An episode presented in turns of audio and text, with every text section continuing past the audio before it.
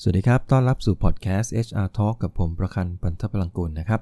ปัญหาหนึ่งของการบริหารทรัพยากรบุคคลก็คือการที่องค์กรรับคนผิดเข้ามาทำงานในองค์กร ท่านผู้ฟังเคยรับคนผิดเข้ามาบ้างไหมฮะ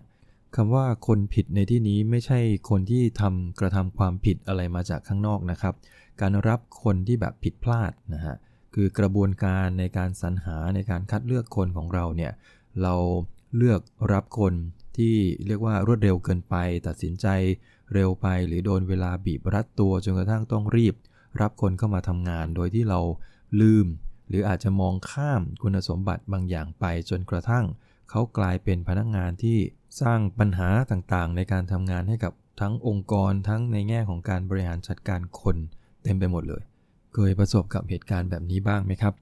สาเหตุของการรับคนแบบผิดพลาดเนี่ยนะฮะจริง ๆ มันมีค่อนข้างเยอะทีเดียว หลักๆก็คือตัวระบบในการคัดเลือกคนของเรานี่แหละฮะที่มักจะเป็นสาเหตุหลักของปัญหาเลย จริงๆ แล้วการรับคนให้ตรงกับลักษณะการทำงานขององค์กรเนี่ยโดยทั่วๆไปถ้าว่ากันตามหลักการเนี่ยนะฮะองค์กรก็มักจะต้องมีวัฒนธรรมหลักขององค์กร หรือบางที่เขาจะใช้คำว่า core value ที่เรียกว่าค่านิยมหลัก ที่พนักงงานทุกคนไม่ว่าจะเป็นระดับสูงกลางหรือระดับต้นเนี่ยนะครับ จะต้องยึดถือค่านิยมหลักอันเนี้ยในการทำงาน เพราะฉะนั้นเราจะเห็นเลยนะครับว่าแต่ละองค์กรเนี่ยพนักงานจะมีจุดที่เขาจะใช้ยึดหลักในการทำงานที่แตกต่างกันออกไป องค์กรขนาดใหญ่ที่มีชื่อเสียงหลายแห่ง บางครั้งเราคุยกับพนักงงานเนี่ยเรารู้เลยนะว่าพนักงงานคนนี้ทำงานอยู่ที่นี่ ด้วยลักษณะการพูดด้วยลักษณะการโต้ตอบ วิธีคิดวิธีการแก้ปัญหา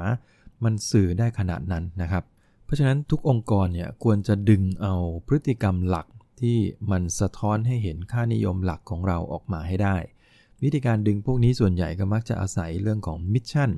vision นะครับแล้วก็รวมถึงตัวค่านิยมที่ผู้บริหารยึดถือในการทำงานเนี่ยเอามาแตกออกเป็นตัวคุณสมบัติของคนที่เราต้องการ หลังจากนั้นแล้วเราค่อยมาคัดเลือกกันอีกทีนะครับ ว่าในการคัดเลือกคนเข้ามาทำงานเนี่ย เราควรจะใช้คุณสมบัติเรื่องอะไรด้านไหน เป็นเกณฑ์ในการเลือกคนเข้ามาในการทำงานกับองค์กรของเราเนี่ยนะครับ พอเรามีค่านิยมหลักเรียบร้อยแล้วเนี่ยขั้นตอนถัดไปก็คือเราต้องเปลี่ยนวิธีการคัดเลือกขององค์กรเราให้ใช้ค่านิยมหลักเหล่านั้นในการเลือกคนด้วย เพราะฉะนั้นระบบในการเลือกคนตั้งแต่การสัมภาษณ์ ไม่ว่าจะเป็นรอบที่ 1 รอบที่ 2 บางองค์กรมีถึงรอบที่ 3 ก็มีนะครับ เราจะต้องยึดเอาค่านิยมหลักเหล่านี้ประกอบด้วยในการสัมภาษณ์ โดยที่ฝ่ายบุคคลอาจจะทำขึ้นมาก็ได้นะครับ โดยการดึงเอาค่านิยมหลักเหล่านั้นเนี่ยมาแตกเป็นชุดคำถามที่จะใช้ในการสัมภาษณ์แต่ละรอบเนี่ยนะครับ เช่น สมมุติว่าองค์กรของเราเนี่ยมีค่านิยมเรื่องของการเรียนรู้อยู่เสมอ ก็คือพนักงงานที่จะเข้ามาทำงานที่นี่จะต้องเป็นคนที่รักการเรียนรู้ ชอบที่จะเรียนรู้ แล้วก็พัฒนาตัวเองอยู่เสมอเนี่ย เราคงต้องมานั่ง เซตคำถามขึ้นมาสักชุดหนึ่งเนี่ยนะครับว่าคำถามแบบไหนนะครับวิธีการพูดจากันแบบไหนที่เราจะประเมินแล้วเรารู้ได้ว่า คนที่เรากำลังสัมภาษณ์อยู่เนี่ยเขาเป็นคนที่รักการเรียนรู้ คงต้องอาศัยวิธีคิดวิเคราะห์กันสักพักหนึ่งนะฮะถึงจะได้ชุดคำถามเหล่านี้มา แล้วเราก็กระจายชุดคำถามเหล่านี้ให้กับคณะกรรมการที่ต้องสัมภาษณ์ ตัวนี้ก็เป็นอีกเรื่องหนึ่งนะครับ คือหลังจากที่เรามี core value ชัดเจน ดึงชุดพฤติกรรมมาแล้ว แล้วเราก็เอาชุดพฤติกรรมเหล่านี้แตกเป็นชุดคำถามประกอบการสัมภาษณ์แล้ว ตัวที่ 3 ก็คือใครล่ะที่จะมีสิทธิ์สัมภาษณ์คนเพื่อรับคนเข้าทำงาน คงไม่ใช่ทุกคนถูกไหมฮะผู้บริหารบางระดับเท่านั้นที่จะเรียกว่ามีสิทธิ์สัมภาษณ์ ยิ่งไปกว่านั้น บางองค์กรเขากำหนดขึ้นมาเลยนะครับว่า คณะกรรมการหรือว่าผู้ที่จะสัมภาษณ์เพื่อรับพนักงานเข้าทำงานเนี่ยจะต้องมี องค์ประกอบอะไรบ้าง จะต้องเคยผ่านการฝึกอบรม จะต้องได้รับ certificate นะครับ ก็คือใบรับรองว่าผ่านหลักสูตรการสัมภาษณ์เทคนิคการสัมภาษณ์ นอกจากผ่านหลักสูตรตรงนี้แล้ว จะต้องเป็นคนที่รู้ แล้วก็เห็นมุมมองของพฤติกรรมหลักขององค์กรอย่างดี เป็นคนที่เข้าใจวัฒนธรรมขององค์กร เรียกว่าชัดเจนมาก ๆ เพื่อได้ใช้ความเข้าใจเหล่านี้นะครับ ประกอบกับเทคนิคการสัมภาษณ์ มาเฟ้น แล้วก็คัดเลือกคนเข้าทำงาน เราจะได้เลือกไม่ผิดคน พอระบบระเบียบขั้นตอนในการสัมภาษณ์ที่ว่ามาเนี่ยเสร็จเรียบร้อย ตัวถัดไปก็คือเราคงต้องวางแผนกันล่วงหน้านะครับว่า ในกรณีที่เราจะรับพนักงงานใหม่เข้ามาทำงานสักตำแหน่งหนึ่งหรือสักเกียรตราก็แล้วแต่ เราจะต้องมีกระบวนการเริ่มต้นประมาณสักเท่าไหร่ เมื่อไหร่ เราต้องอาศัยเวลาในการเลือกในการก็คือขั้นตอนกระบวนการในการสรรหาบวกคัดเลือกเนี่ย โดยปกติแล้วเราจะใช้เวลาประมาณเท่าไหร่ เพื่อจะได้ ทำเรียกว่า work back อะฮะย้อนกลับไปหาจุดเริ่มต้นว่า จุดแรก ถ้าเราต้องการคนวันนี้นั่นแปลว่า process เหล่านี้มันจะต้องถูกเริ่มมาตั้งแต่เมื่อไหร่ ตรงนี้ทำขึ้นเพื่ออะไรฮะ เพื่อไม่ให้เราต้องเร่งรีบในการที่จะพิจารณาคัดเลือกคนจนเกินไป เพราะอะไร เพราะความรีบนี่แหละครับ ที่ทำให้หลายองค์กรเนี่ยประสบปัญหากันมาเยอะแล้วล่ะฮะว่ารีบๆแล้วมาก่อนรีบๆแล้วมาก่อน คือบางที HR นี่ก็พยายามที่จะเลือกคนให้นะครับว่าจะต้องหาคนที่เหมาะกับองค์กร แต่บังเอิญไปเจอ line manager บางคนบอกว่าเออเลือกเลือกเข้ามาเถอะ ตอนนี้คนไม่พออยู่แล้วเนี่ยมัวแต่เฟ้นอยู่ได้ สุดท้ายพอเรารีบเลือกเลือกเข้ามา มันก็กลายเป็นปัญหาว่าเราไม่ได้ใช้เวลาในการเลือกมากพอ เราก็ได้คนที่ไม่เหมาะ พอได้คนที่ไม่เหมาะส่งไปยังหน่วยงานนั้น หน่วยงานนั้นก็จะบ่นประจำว่า HR เลือกใครมาให้เนี่ยทำไมเลือกคนแบบนี้มาให้ ทำไมคุณเลือกไม่เป็นเลยหรือนะครับบางครั้งก็ก็ถูกตำหนิกลับมาเหมือนกันนะทำไมเวลาเลือกไม่ใช้เวลาเลือกให้มันดีหน่อยอ้าวทั้งๆทที่เมื่อกี้เพิ่งบอกว่าให้รีบๆรับเข้ามาก่อนใครก็ได้ เห็นไหมฮะมันก็จะวนอยู่แบบนี้ครับเพราะฉะนั้นถ้าเราไม่ต้องการให้เกิดปัญหาเหล่านี้ขึ้นนะครับ process ทั้งหมดจะต้องถูกกำหนดอย่างชัดเจน กรณีถ้ามีความเร่งด่วนของการหาคนเนี่ยไอความเร่งด่วนนั้นเนี่ย ผมว่ามันต้องหาวิธีการในการวางแผนล่วงหน้าให้ได้ ถ้าเรารู้หรือพอที่จะประเมินได้ว่าพนักงงานคนนี้แนวโน้มจะลาออกนั่นแปลว่า ฝ่ายบุคคลต้องเตรียมสรรหาไว้แล้วนะครับ ต้องเตรียมลิสต์รายชื่อของผู้สมัครไว้ให้เรียบร้อย เพื่อพร้อมที่จะเรียกมาคุยเรียกมาสัมภาษณ์ทันทีที่พนักงานคนนี้ลาออก นี่คือวิธีการที่เราต้องเตรียมการล่วงหน้า ซึ่งปัจจุบันนี้ผมมองว่าด้วยเทคโนโลยีเนี่ยมันทำให้กระบวนการในการสรรหาคัดเลือก เร็วขึ้น ในการหาคนในการหาแหล่งของคนเนี่ยมันทำได้อย่างรวดเร็วแล้วก็ตรงมากขึ้นเมื่อเทียบกับในอดีตนะครับ พอกระบวนการชัดเจนนะฮะสิ่งถัดไปที่ต้องย้ำกันอย่างหนักเลยก็คือ การเลือกคนเนี่ยควรจะต้องมีการกำหนดเกณฑ์ให้ชัด เช่นจะต้องมีการสัมภาษณ์กี่รอบ แต่ละรอบต้องประกอบไปด้วยบุคคลอะไรบ้างนะครับ อย่างบางองค์กรเนี่ยเขาวางระบบชัดเจนนะครับ รอบแรกก็คือ HR นะเป็นคนสัมภาษณ์เพื่อจะกรองว่าคนนี้เหมาะกับวัฒนธรรมองค์กรเราไหม รอบที่ 2 ให้ไลน์แมเนเจอร์ที่จะเป็นนายสัมภาษณ์นะครับ ว่าคนนี้เหมาะจะเป็นลูกน้องเราไหม รอบที่ 3 บางองค์กรนี่ให้ผู้บริหารระดับสูงนะครับ โดยเฉพาะบางตำแหน่งนะฮะที่เรารับเข้ามาเป็นตำแหน่งสำคัญสำคัญเนี่ยจะให้ผู้บริหารระดับสูงมีโอกาสพูดคุยด้วยส่วนหนึ่ง ซึ่งแต่ละรอบเนี่ยก็จะประกอบไปด้วย คณะกรรมการสัมภาษณ์อยู่ 3 ท่านนะครับ ซึ่งหลายองค์กรทีเดียวนะครับกำหนดเกณฑ์ไว้แบบเรียกว่า strict ก็คือเข้มงวดมากว่า ถ้าไม่เอกฉันแปลว่าคนนั้นไม่ผ่านการสัมภาษณ์ ผมว่าอันนี้บางคนก็จะบอกว่าโอ้เข้มเกินไปหรือเปล่า แต่ในมุมถ้าเรามองกันอีกมุมหนึ่งเนี่ยผมว่ามันก็เป็นส่วนที่ดีเหมือนกันนะครับ ในการที่เราจะคัดกรองคนที่เหมาะที่สุด การที่ไม่เอกฉันไม่ผ่าน เพื่อที่จะได้ไม่มีการมาคุยกันทีหลังไงครับ ว่าเห็นไหมผมบอกคุณแล้ว ผมถึงไม่เอาคนนี้ไงแต่คุณสองคนเนี่ยเห็นด้วยว่าจะรับไม่เชื่อผมเนี่ยเพื่อไม่ให้เกิดเคสแบบเนี้ยสุดท้ายบางองค์กรก็ต้องกำหนดเลยว่า ถ้ามีคนใดคนหนึ่งบอกว่าไม่รับ นั่นแปลว่าไม่รับเลยนะครับการที่จะรับใครขึ้นมาก็แล้วแต่มันต้องเอกฉันทั้งหมด 3 คน แล้วแต่ละรอบ 3 คนต้องเอกฉันจนกระทั่งถึงรอบสุดท้าย เคสแบบนี้ อาจจะทำให้เราเสียเวลา แต่สิ่งหนึ่งที่จะได้ก็คือ คนที่เหมาะสมกับองค์กรนะครับ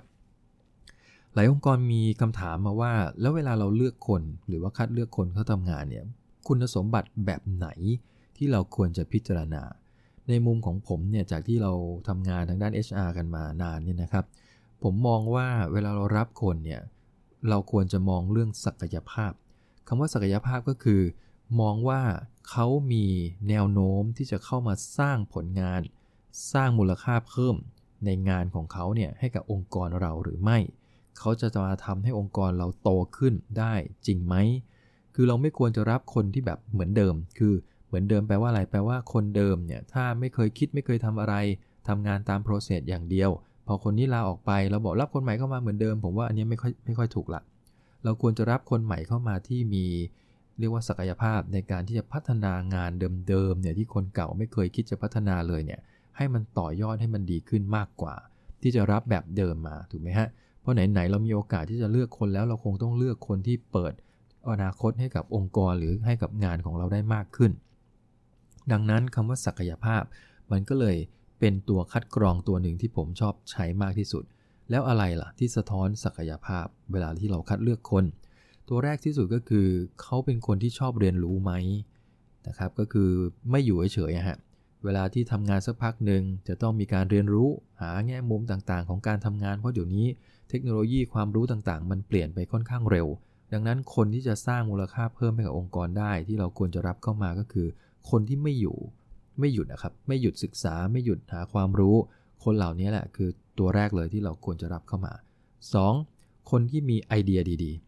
สามารถที่จะคิดต่อยอดของเก่าออกไปได้ ไม่ใช่มาถึงก็ก๊อปปี้ของเก่านะฮะแล้วก็ทำแบบเดิม ซึ่งองค์กรคงไม่ต้องการคนแบบนี้มาทำงาน เพราะไม่งั้นแล้วเราก็จะอยู่อยู่แบบเดิม วนอยู่ลูปเดิมนะครับ ดังนั้นศักยภาพตัวที่ 2 ก็คือเขามีไอเดียดีๆไหม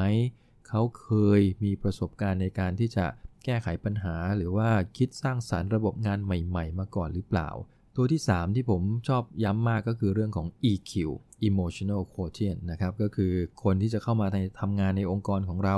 แล้วก็มีศักยภาพที่จะต่อยอดงานให้กับองค์กรเราได้เนี่ย ต้องเป็นคนที่เข้ากับคนอื่นได้ทำงานกับคนอื่นเป็น คือไม่ใช่เข้ามาแล้วสร้างความขัดแย้งให้กับหน่วยงานต่างๆ มากมาย แบบนั้นเราคงไม่ต้องการ นี่จะเป็นคุณสมบัติหลักที่เราเรียกว่าศักยภาพ 3 ประการนะครับ ที่โดยส่วนตัวแล้วผมมักจะชอบใช้ในการพิจารณา คัดเลือกคนเข้าองค์กรนะครับตัวงานอีกทีนะฮะตัวแรกก็คือเรื่องของศักยภาพเรียนรู้นะครับ เป็นคนที่ชอบเรียนรู้ศึกษาหาความรู้ ไม่หยุดนิ่งในเรื่องของการคิดการเรียนรู้อยู่ตลอดเวลาพัฒนาตัวเองอยู่ตลอด อันที่ 2 ก็คือเป็นคนที่คิดริเริ่มสร้างสรรค์สิ่งใหม่ ๆ ต่อยอดสิ่งใหม่ ๆ ได้ คือไม่ใช่ AR AR ก็ Copy ของเก่า หรือไม่ก็คิดแบบเดิมนะฮะโดยที่ไม่เปิดทางให้กับความคิดใหม่ ๆ เข้ามาเลย อันที่ 3 ก็คือเรื่องของ EQ นะสามารถที่จะเข้ากับคนอื่นได้ เข้าใจคนอื่นนะไม่มี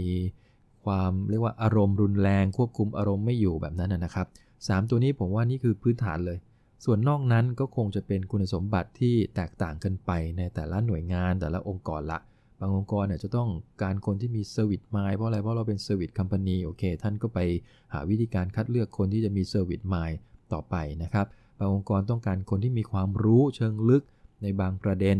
นะครับในแง่ของประสบการณ์ในการทำงานในบางเรื่อง อันนี้ท่านก็ไปต่อยอดเข้าไปได้ในจังหวะการคัดเลือกหรือการสัมภาษณ์ อย่างไรก็ดี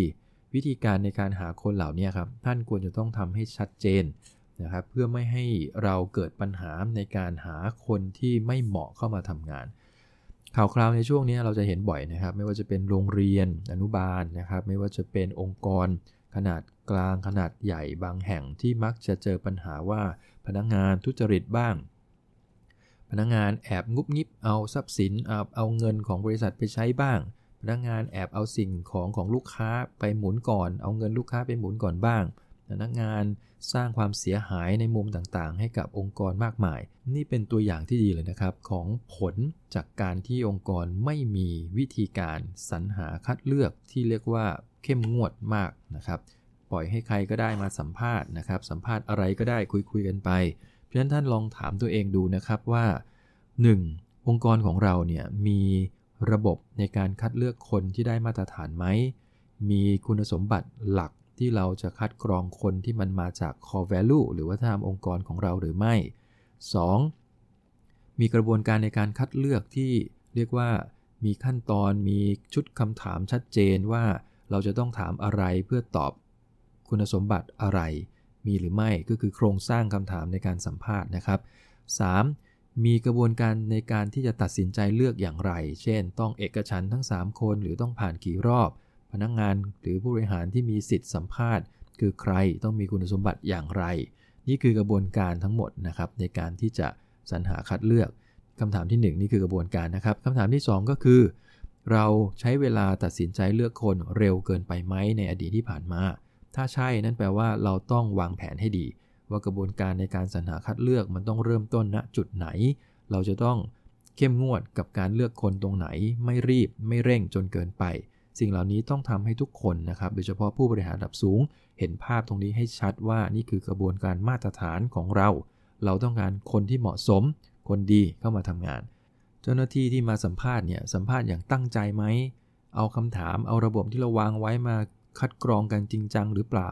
หรือเป็นการสัมภาษณ์แบบคุยไปเรื่อยๆ ถามสารทุกสุขดิบ ชอบก็รับไม่ชอบก็ไม่เลือก ถ้าเป็นอย่างเงี้ยผมว่าเราจะเลือกคนที่ไม่เหมาะเข้ามาทำงาน มีโอกาสนะฮะที่จะเจอคนที่ไม่เหมาะ แล้วตัดสินใจเลือกเข้ามาทำงานเนี่ยสูงมากนะครับดังนั้นนะครับฝากประเด็นไว้นะครับว่า ถ้าเราต้องการให้องค์กรเราคืบไปข้างหน้า เติบใหญ่ไปข้างหน้าหนทางเดียวเท่านั้นก็คือทรัพยากรบุคคลที่เหมาะสม การที่เราจะมีทรัพยากรบุคคลที่เหมาะสมกับองค์กร แล้วก็สร้างมูลค่าเพิ่มให้องค์กรได้ นั่นแปลว่า เราต้องเลือก คนที่มีคุณสมบัติเหมาะสมนะฮะตรงกับสิ่งที่องค์กรต้องการจริง ๆ ก่อนที่จะให้เขามาเริ่มงานกับเรา นี่คือประเด็นสำหรับวันนี้นะครับ ก็ฝากเอาไว้ประมาณนี้พบกันใหม่ในครั้งหน้านะครับ ขอบคุณครับ สวัสดีครับ